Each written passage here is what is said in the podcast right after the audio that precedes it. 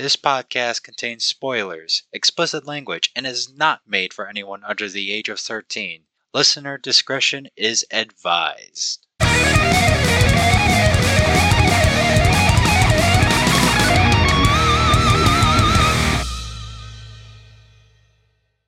Hey, how's it going, everybody? Welcome back to John vs. Film, and today we're taking a look at Daikaiju Ketto, Gamera Tai Baugan, or Gamera versus Brugan.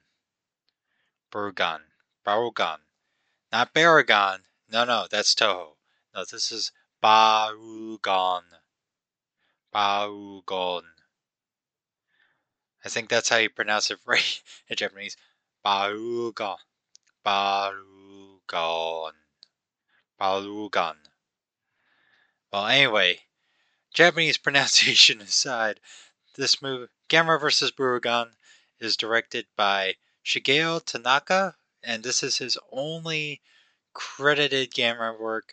Uh, he technically has directing credits in future Gamera movies, but it's mainly because future Gamera movies use stock footage of this movie. And it is written by Nisan Takahashi, and he pretty much is, you know, writer for all the Gamera movies in the Showa era. And we're also going to do a new change up for the podcast. So we're going to start off with the synopsis. I, I wrote out a little synopsis of the movie. I'm going to start, I'm going to read that, and then I'm going to get into my opinions on the movie. You know, I'll talk about the five things I like, then I talk about five things I dislike, and then I wrap it all up with uh, overall thoughts. So, are you ready? Let's get going. So, Gamera vs. Brugan. So, the synopsis is after Gamera is set in. sorry, blah. I'm not going to edit this out. After Gamera is sent into space in the last movie, a lone meteorite crashes into the rocket ship, releasing a hungry Gamera from his cage. But don't worry about that, as this movie is really about a small group of people trying to find an opal that they hope to become stupidly rich from. Unfortunately, that opal was actually an egg for the cold blooded, rainbow shooting Barugon, who terrorizes Japan. And Gamera fights him as well just here and there. So yeah, that is the synopsis of the movie. And as always, I'm going to go full spoilers. So if you haven't seen it, tough luck. Either go watch it or don't. I'm not your boss. And here we go. So, five things I like. Let's start off with the first thing. So, the miniature sets and the, you know, just overall improved special effects you know, you could tell that this movie had a better budget than the first one. Uh, apparently, you know, like I mentioned in the last episode, Daikaiju Gamera, Gamera is uh, did not have a great budget, but apparently it did do pretty damn well in the box office. You know, it, it brag, just a bit of a brag, but I'm guessing, you know, it, that increased the budget for this movie because one, this movie's in color, which I'll talk about later on. But you could just tell that from the sets, you know, that the suit actors are on, they're really great. Uh, and the special effects director is Noriaki Yuasa, so he is the same director for from the first one. You know, so he's returned here, but apparently he actually got some uh, you know tips from Eiji Tsuburaya or I, I, was watching the introduction to August Ragone's you know thing video the intro introduction for Gamera vs. Brugan on the Arrow Blu-ray set and yeah so apparently the the special effects director he was able to get in touch with Eiji Tsuburaya through a mutual link and pretty much was able to get some advice this time around. And it shows. It actually really shows. While the first one had some, you know, low budget charm, this one feels more in line to something that Toho would produce, or more in line with the Daimajin films, uh, because you you can really tell. I really love the sets in this movie. Like uh, the very first set we see is the one of the dam. Uh, is it the Kurobe Dam? Shoot. I'm trying to. Well, anyway, it's a big dam, and I don't know. I have a soft spot when the giant monsters aren't towering over everything and they're the ones being towered over. I love those big, massive sets, and that's what we get when Gamera crashes onto, you know, Earth to, you know, get some energy. He goes to an electric, you know, plant, and you know, he sets the place on fire as giant monsters do, and he starts eating the fire as again giant turtles usually do. You know, but again, you know, we also see, you know, the dam, you know, in the background just towering over Gamera, and then we see the dam breaking apart. It's really cool. Um, and I also got to mention that this is the first time we actually see the plot you know the prop i should say not the plot. Yes this is the first time we actually see a plot in the gamera movie. Shocking i know. But no no no. Uh what happens is that like uh in the first movie for Gamera's you know spinning you know UFO looking thing, you know, because here's the thing, Gamera hides in his shell and then jets come out, you know, where his arms and legs would be, and then he spins around really fast. Well, in the first movie, what they did is they animated that, you know, effect. But here, this is the first time we actually see a prop, you know, spinning like that. That is the first time we see this prop of the spinning jets and all that. So it's a really cool prop. And seeing that, you know, just spin around, really cool. I think uh, they also fought in Osaka. I let me check. Yeah, so there's a battle with Gamera and Barugon. Uh, da, da, da, Is it was it Osaka? Oh. Well, it would help if I. I'm looking up on Google right now. Osaka. Na na na na na na. Uh. Da, da, da, da, da. It's uh. Yeah. Yep. So it was Osaka. Sorry, I had to look for it. It was. Uh, they don't have a. I wish there was just a list of here are the locations right here. Well, I mean, I could have ran to another room, edited out that I went to grab my Blu-ray set, you know, that has the map. I could have, but I didn't. Yeah, so they have a fight in Osaka. I really love the Osaka set. That was a cool set. And then there was the lake set. That was also really cool. Yeah, so the sets, you know, the miniature sets, they're really great. I really love them. And again, the special effects are very much improved in this one. You know, I mentioned the prop, and then you got Barugon himself, Barugon, or ah, Barugon. You know that that's. I'm trying to practice my Japanese, so bear with me. but no, seriously, you know, the special effects with Barugon's suit, that's really cool. And we'll get into Barugon in a little bit. Yeah, uh, so yeah, you know, so that's the first point right there is just the improved special effects and miniature work and the sets. I love them. I love them in this movie. Since I touched, you know, touched upon it, I'm going to go into this next point is that the lighting and the colors they work really well for this movie.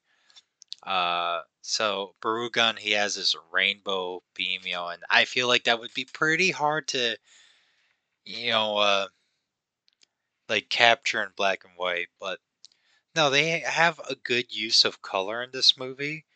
You know, there's a very much a dark, you know, blue hue at the night scenes, but the city lights and the fire they make a good I don't I don't want to say contrast. I you know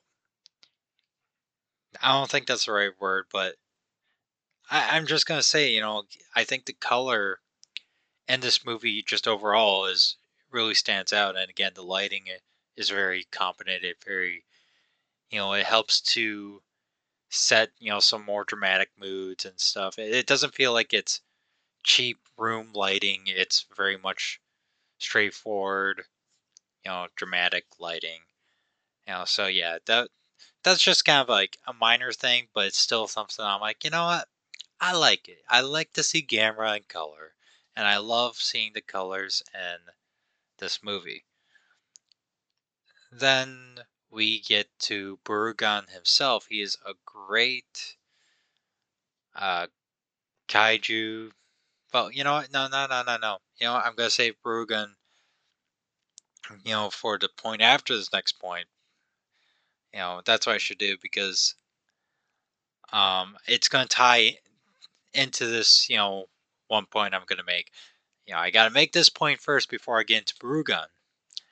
And is that this point, this is actually a really good benefit of this movie is that the human cast and adult drama they, they're real it's really good the human cast overall is much much better than the first movie where the first movie they are either some unlikable you know cast or decisions or they're just overall uninteresting you can't say the same for this movie's main cast.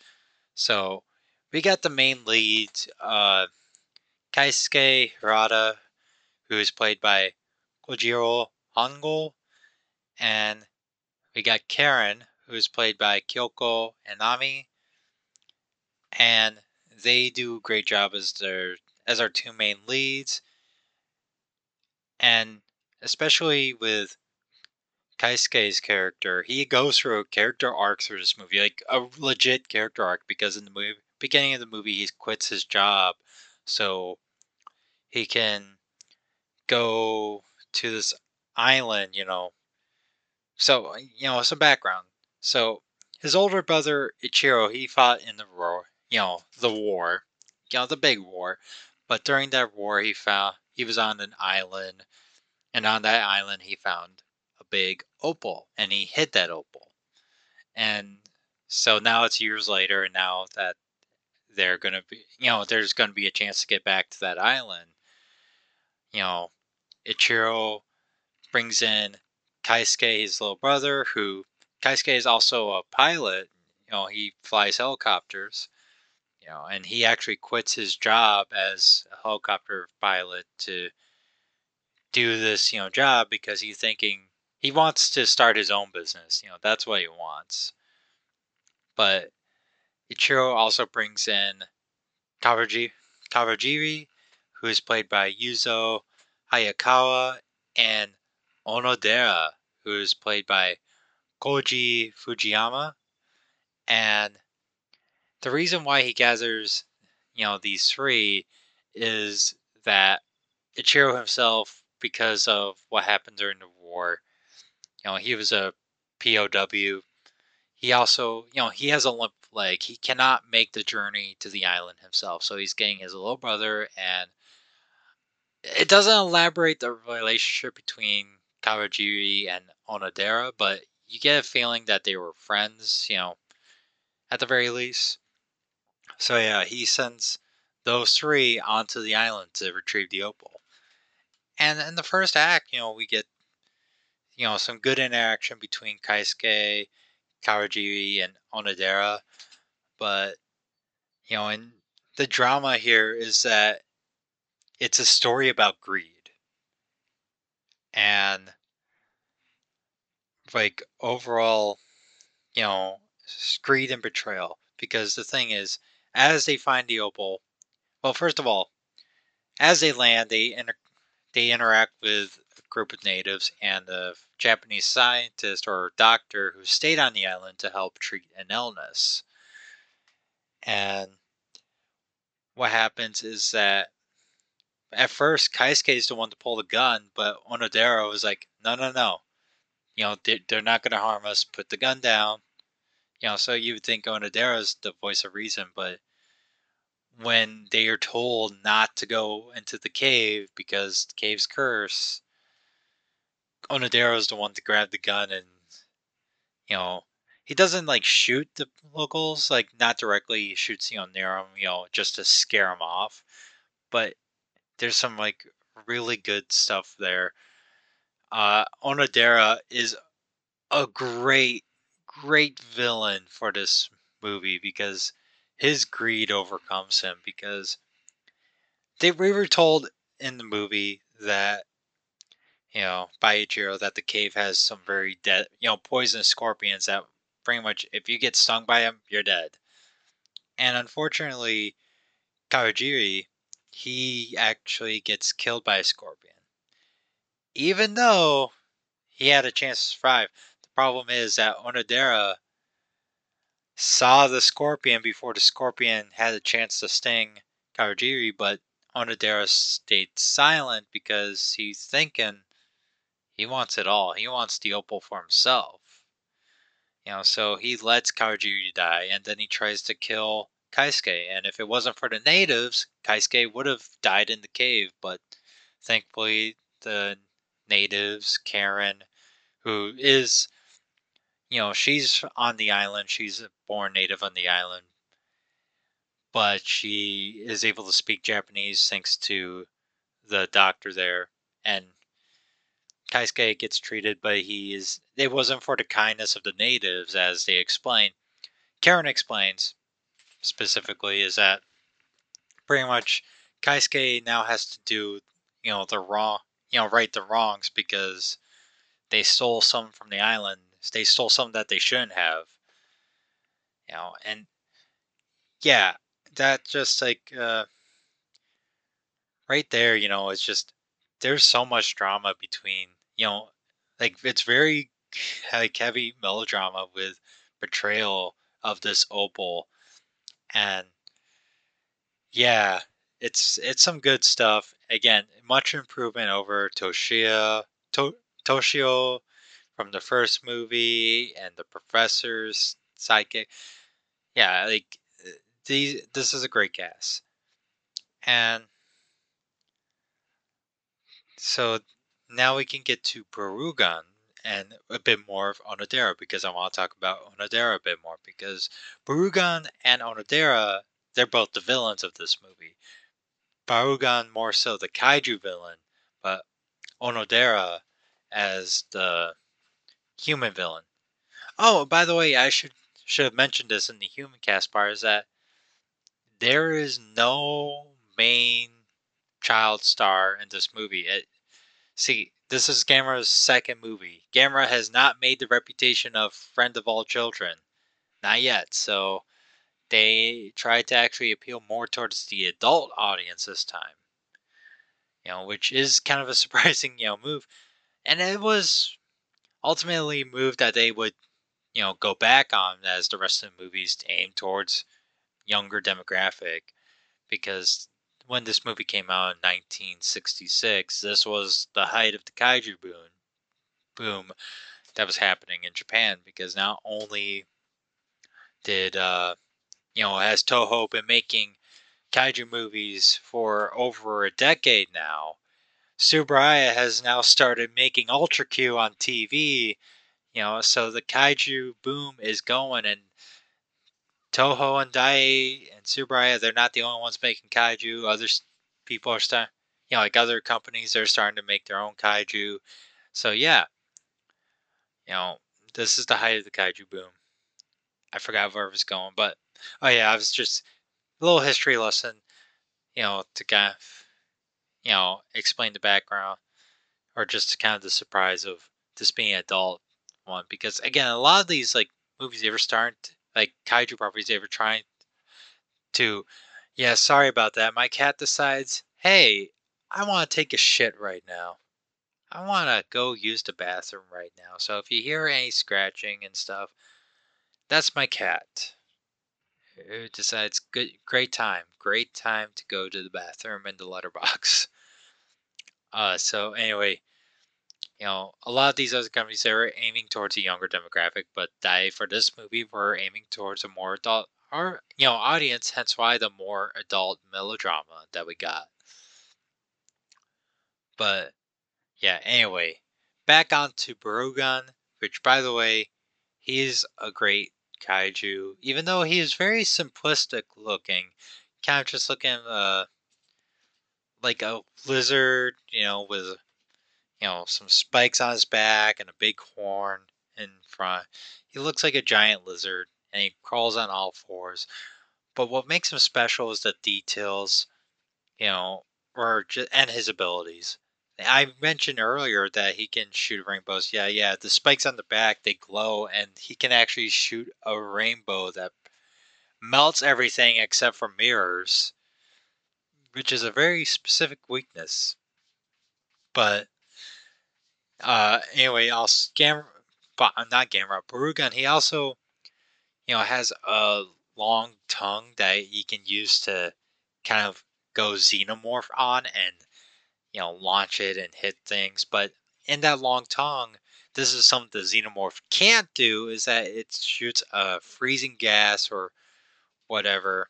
He's pretty much able to freeze everything and uh you know through that tongue. I'm trying to see if there's yeah, freezing vapor duck. That's what it is. I'm looking at the Shout Factory, you know, anatomy picture art or whatever. Uh, the uh, so yeah, you know, and also the another cool thing is that his eyes they have a little you know open and close, but it's not like us humans where they open up and down. It's more like a lizard side to side, you know. And I really love seeing that effect. That was really cool. So yeah, Brugan is a great villain, and he also has an interesting weakness, is that he is, um, you know, he's weak to water, you know. So okay, but it's a little weird, you know. At the beginning, they mentioned that like, oh well, Brogan's freak to water, you know. The thing is, they actually, you know, he's weak to water, but the problem is how he you know, gets unleashes that, you know, he's like, he hatches uh, from the opal. So yeah, that opal they were looking for in the adult drama, that was actually Brugun's egg. And Brugun hatches from that egg and breaks free from the boat that Onodera is taking back. And Brugun has to go into the ocean, you know, but he's able to come back from the ocean and I thought that was kind of a big plot hole. It's like, wait, his weakness is water, yet he had to go through water. But they actually explain in the movie that he has to actually stay in the water for a while for it to really do something. So, and it's not like a little raindrop, you know, it's gonna stop. Like, they actually do artificial rain to have them stay in place because the rain itself won't kill them, but it will, like, kind of free paralyze them a lot, you know, to an extent, pretty much make them feel, you know, stationary. You know, it's not full on paralyzation, but it's definitely like it's a kind of make him stay at this one place. It won't kill him, but it will guarantee that he's not going to go somewhere else and destroy anything. But yeah, so he has to be like completely submerged in water, and they do explain that when he is, you know, there's like a cla- you know the water around him starts to become purple that's like his blood you know so shoot purple blood and while the wiki says apparently salty you know ocean water has a little effect on him we actually do see in the movie that purple you know color you know go so it, it appeared that Brugan was definitely like trying to get out of the ocean pretty fast. Like, no, no, no, no, no, no, no, no, get out, get out, get out. You know, so he can swim, but yeah. And then he also is very, very attracted to shiny objects, a like a diamond, a very big diamond. And this is where we get back to Onodera. So it, there's this like kind of cool parallel between Barugan and Onodera, who are both attracted to shiny gems or jewels, you know, or whatever. Barugan and Onodera both actually go seek the diamond. You know, Barugan because you know the light reflecting, you know, from the diamond that like attracts him you know, kind of hypnotically. But for Onodera, he hears about the diamond on the radio and he's like, no, I have to go get this diamond. And while Barugan in the movie, he actually dies by Gamera pulling him into the lake to keep him submerged. Uh, there was the fact that, you know, Onodera and Barugan were almost Barugan was almost done by his greed for the shiny object, while Onodera was actually done in because of his greed. Because what happens is that he actually does steal the diamond. However, when he does steal the diamond, Barugan actually grabs Onodera with his long tongue and you know, Onodera also having the diamond with him. So he eats the diamond and Onodera, and it was like, oh great, that's that's it. That was our one chance to kill Barugan, you know, done because someone's stupid greed. And yeah, I, I really like that parallel. That that's a really good parallel that you don't really see in a lot of kaiju movies. You know, very interesting. So this is gonna be leading on to my last point, which is I think the writing is of significant, I mean significant improvement from the first. Uh, I think the first, you know, while it was an entertaining film, I think it had some issues, you know, especially how it integrated the human story with, you know, the kaiju action or just the human, you know, subplots and all that together. You know, it was kind of it was a messy right, and also it lost any potential it had. It was very messy, to say the least. But here, and also I even mentioned that I felt they didn't really. Yeah, again, if you want my more like detailed, you know, issue that I had, go listen to the previous episode. Just just do that. Just do that. But anyway, here it's I have very little issue to complain with the writing. I think the writing did a phenomenal job. It did some, like I mentioned before, the drama. I was very engaged with the drama this time.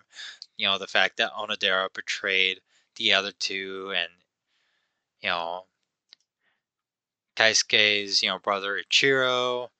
You know how Onodera just succumbed to his greed, and um, there's also, you know, Kaisuke's uh, character arc. You know, at the beginning, you know, only thinking about himself, only thinking about his dreams, and then having throughout the movie being the opposite of uh, Onodera, who realized, you know, Onodera who would never realize his mistake or, you know, again was succumbed to his greed Kaisuke realized, you know, the error of his rays, and he tries to go and correct his mistake of, um, you know, because he feels responsible for unleashing Barugan to his, you know, homeland. So we got that going for Kaisuke, and that's not the only thing. I think you know they, again, the foreshadowing I mentioned the purple, you know, purple liquid. You know, that was good foreshadowing. And again, the the mentioning of the scorpions pretty early on during the you know expedition to you know foreshadow that one of these characters was going to die by a scorpion. Know, that was you know really good. And yeah, again, it's just this writing it, it feels such like a 180 from the last movie where the last movie was you know, kind of hobbled together, but this one was really thought out and really well executed, you know, so well done to both the direct, you know, well done to both director Shigeo Tanaka and writer Nisan Takahashi. They did a great job with this movie. So, but of course, this movie and no movies are, are completely flawless, and I unfortunately have to follow that this is called John versus Film, so I have to take some punches. I gotta give some punches, and I gotta talk about the things I have criticisms of, or just didn't, you know, I, I just have some dislikes with, you know, or in this case, uh, some of them are nitpicks, you know, but I gotta make my jabs, my punches wherever I can, and I'm gonna make it five times, like how I do every time. So the first one, this is kind of a we gotta acknowledge this was this movie was made in the 60s and the 60s especially in japan was a different time but there there was a say the village you know the natives in the village they were blackface you know so that was you know not great. That so it's one of those like i gotta mention that. I gotta mention that you know just viewing this movie from a modern lens you got it's one of those like this is a part of the movie that just un, you know unfortunately hasn't aged well because is is not a good thing. It was never a good thing, but again, you got to remember it, this movie was made in a different time where this was more acceptable, especially in Japan. You know, during this time. So, yeah, it's it's something to bring up and have to condone. So uh, the next point is I gotta go with uh, Kyoko Enami. You know, I don't. Th- this is really much more of a nitpick. Uh, I just think that sometimes, you know, it might be due to directing.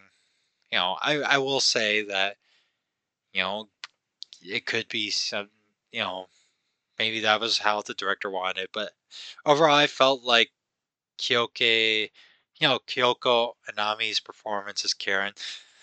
Sometimes she overacted a bit too much on some of the more, you know, emotional scenes. I mean, she, for the most part, she does a good job, but there's just those couple scenes where it felt like she was pushing it a bit too strong. You know, it felt uh, kind of cheesy overacting compared to the rest of the cast, which I thought the rest of the cast was, you know, they did a really good job.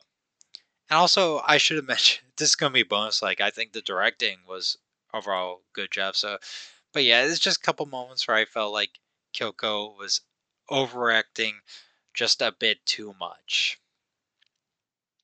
Uh, and this one again was maybe you know this could this probably could have been a personal thing, but I felt like the pacing was a bit too slow at times, and this this movie wasn't actually pretty pretty longer than the last movie, where Daikaiju Gamera that was an hour and eighteen. This movie is an hour forty six. Now, granted, this is not the longest movie I've ever seen, or is the longest movie ever made, but still, you know, yeah, even for an hour and 46 minute movie, you don't want to have slow pacing. That's something that you want to try to not have as much. And I felt I was starting to get a little drowsy and stuff at a couple scenes where I was like, okay, can can we go a bit forward or I don't know. It, it just like there was a couple moments where the movie dragged a bit, you know, and it could have benefited from maybe shortening some scenes or having some faster cuts in others. And but yeah, I, I guess again that might have been more. Maybe I was tired when watching it, but you know, I, I will say it was kind of an issue I had. Well, you know, especially in the second half of the movie. Um, now we're going to get into some more yeah, this is kind of an issue with the movie is that uh, this one will lead into the last point, and that is the fights between Gamera and Barugon could have been both longer and faster pace. Yeah, so we get only two fights in this movie, which isn't horrible, but we have one in the middle and one at the end. And they do feel pretty short, you know, pretty short battles. Uh, but even then, even though they're short, it just felt like the battles themselves were pretty slow paced. I don't, I don't think Daiei figured out how to do kaiju battles quite yet. So, you know, they were trying to still figure that out. You know, while again the fights were entertaining, it's just, eh, you know, you gotta really this bad combination of it being both somewhat slower paced, could have had some, you know, granted there are some good, you know, moments in these fights and some fast paced action. But then there's just sometimes where it, the pace slows down in this fight, or the monsters just feel uh, a bit slower than they should.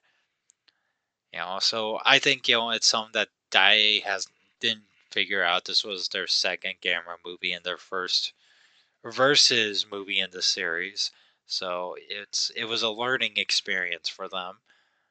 And but yeah, it's just kind of a bad combination when it's both short and also slow pace, so it makes it somewhat of a letdown. And this final point, it is a pretty big point. Uh, I I hinted this out in my synopsis, I, very subtly, I might add, very subtle, but it is the fact that Gamera is mostly absent in this movie. He appears in the beginning. He then he appears an hour after you know into the movie. Again, that's the second time to fight Barugon. And then that fight, you know, that middle fight, Gamera is actually taken out by Barugon. You know, with Barugon's freezing, you know, breath or whatever. And we don't see get to see Gamera until the final fight. You know, and it feels like this isn't Gamera versus Barugon. This is Barugon guest starring Gamera. Yeah, this movie is more focused on Barugon, less so on Gamera. There was definitely like there was not a good balance between the two kaiju. Barugon was definitely the star, but that you know meant that Gamera was really pushed to the side you know, push the sidelines in his own movie. I mean, he has top billing. It's not Barugon guest starring Gamera, it's Gamera versus Barugon. You know, so yeah, kind of a big issue when your headlining monster only appears three times throughout the hour and 46 minute long movie, while the other kaiju takes, you know, the scene. You know, so they need to work on the balancing. You know, I, I think they do in later movies, and I think they, you know, figure out the formula as it goes. But yeah, it is definitely a noticeable flaw of this movie. So, with that all said and done, it is time to wrap this up with my overall thoughts. You know, and yeah, it is an overall improvement over the first film and is a really good giant monster movie. And I feel like it's close to the quality that of Toho's kaiju output. The human cast and story is very engaging this time and is better woven into the kaiju plot. However, it would have been nice to see more Gamera in this Gamera movie. And yeah, that that's my overall thoughts right there. So, yeah, go watch this movie. And that's it for this episode. Next week, we're going to be taking a look at Gamera versus Gyaos. And like always, if you're listening this on YouTube, make sure to press subscribe, like, dislike, comment, do whatever, share. And I'm also available on other, you know, podcast outlets. By the time I'm recording this, I am available on Podbean, Apple Podcasts, Google Podcasts, Spotify, and Podcast Addict. And thank you so much for listening, and I hope to see you next week. Take care.